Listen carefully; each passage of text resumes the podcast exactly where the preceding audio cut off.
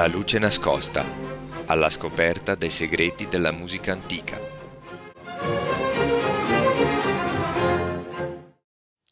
Puntata numero 9 della luce nascosta e come sempre dagli studi di Leccio 51 vi danno il benvenuto Tony Spinetta dalla chiave al microfono e Madame Sibilla in redazione. Un filone che rimane ancora molto produttivo anche in epoca barocca è la musica sacra. Due avvenimenti storici precedenti al periodo barocco e riguardanti la religione influenzano pesantemente la produzione musicale sacra del 6-700. Questi fatti storici sono la riforma luterana e la controriforma del Concilio di Trento, che non hanno solo il risultato di produrre uno scisma religioso, ma anche musicale. La diretta conseguenza di questa situazione è una spaccatura dell'Europa musicale in due blocchi distinti quello luterano in area germanica e quello cattolico nell'area di influenza vaticana. In campo musicale, la riforma luterana ha dato origine a una ricca produzione musicale molto creativa e, a differenza del cattolicesimo, coinvolgeva direttamente l'assemblea nell'espressione vocale, attingendo le sue melodie dalla cultura popolare. Il Concilio di Trento, per contro, conferma e fissa le regole delle celebrazioni alle forme del passato ma in campo musicale porta una grande novità che è quella di un ritorno alla comprensibilità del testo che ormai nella polifonia estrema delle composizioni dell'epoca era andata perduta.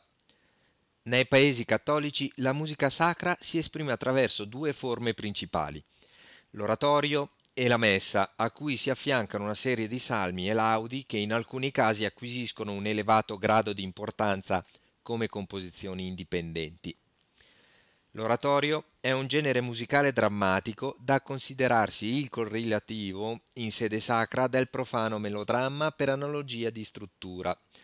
Gli oratori potevano essere scritti in volgare o in latino ed erano ispirati alla narrazione biblica inerente l'omelia. La loro evoluzione parte dallo sviluppo della polifonia verso una monodia accompagnata in stile sillabico con personaggi e dialoghi diretti, attraverso un processo del tutto analogo a quanto avveniva nello stesso periodo per il melodramma. Come esempio di oratorio ascoltiamo un estratto da Il martirio di Sant'Orsola di Alessandro Scarlatti.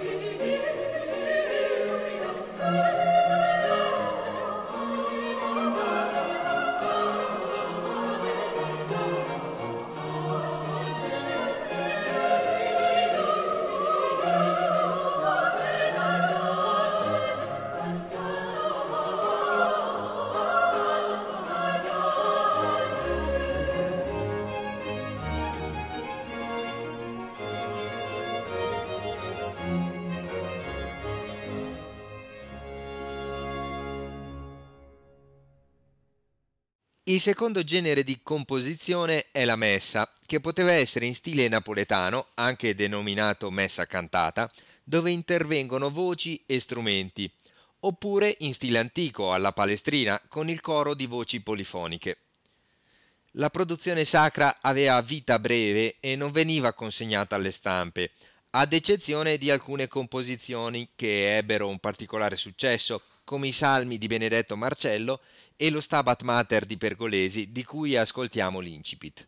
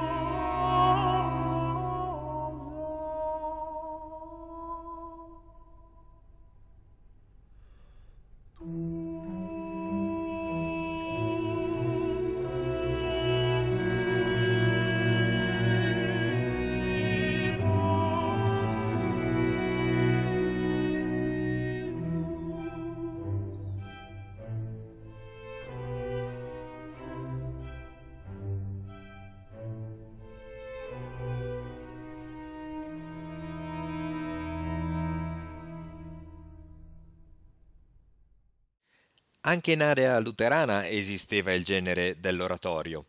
Le principali differenze sono che al testo canonico si aggiungono testi estratti dalle sacre scritture o parafrasi di passi biblici, versi di libera invenzione sul tema o i corali. Particolare successo ebbero le passioni, che sono oratori che hanno come tema la passione di Cristo, la cui figura più caratteristica è rappresentata dall'Evangelista.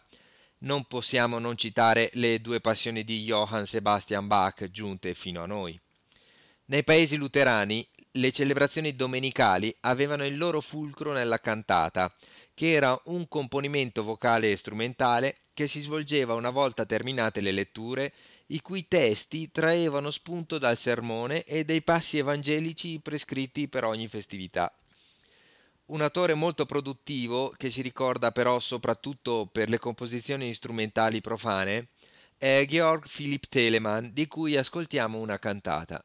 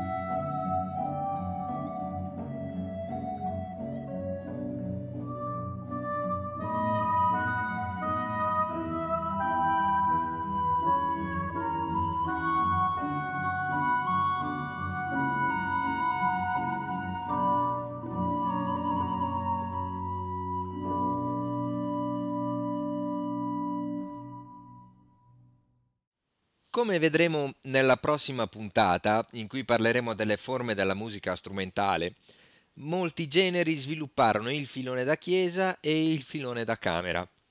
Questo destino lo ebbe anche la cantata.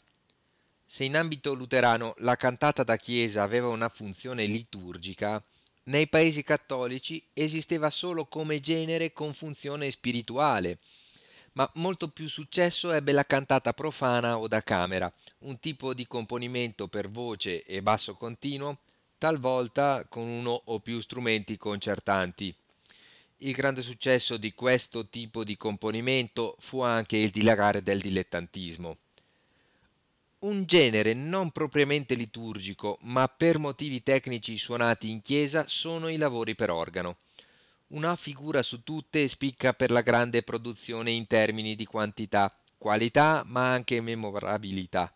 È quella del cantor Johann Sebastian Bach, di cui sono famosissime fughe, toccate e fantasie. Gran parte della sua produzione è costituita anche dai corali per organo. Ne ascoltiamo uno.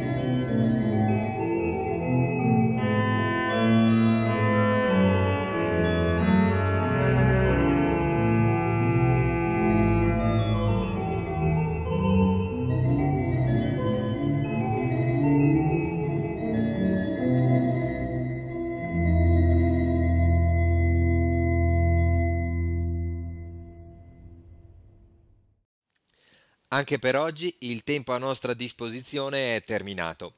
Vi ricordiamo che andando sul sito di Radio Gwendalin alla sezione podcast potete riascoltare questa puntata e troverete anche l'elenco dei brani che abbiamo ascoltato insieme. Vi salutiamo con il Dixit Dominus di un autore italiano che conosciamo principalmente per la musica strumentale profana, ma che essendo anche egli stesso un sacerdote, era infatti chiamato il prete rosso, scrisse anche molta musica sacra, Antonio Vivaldi. Grazie dell'ascolto e a domenica prossima.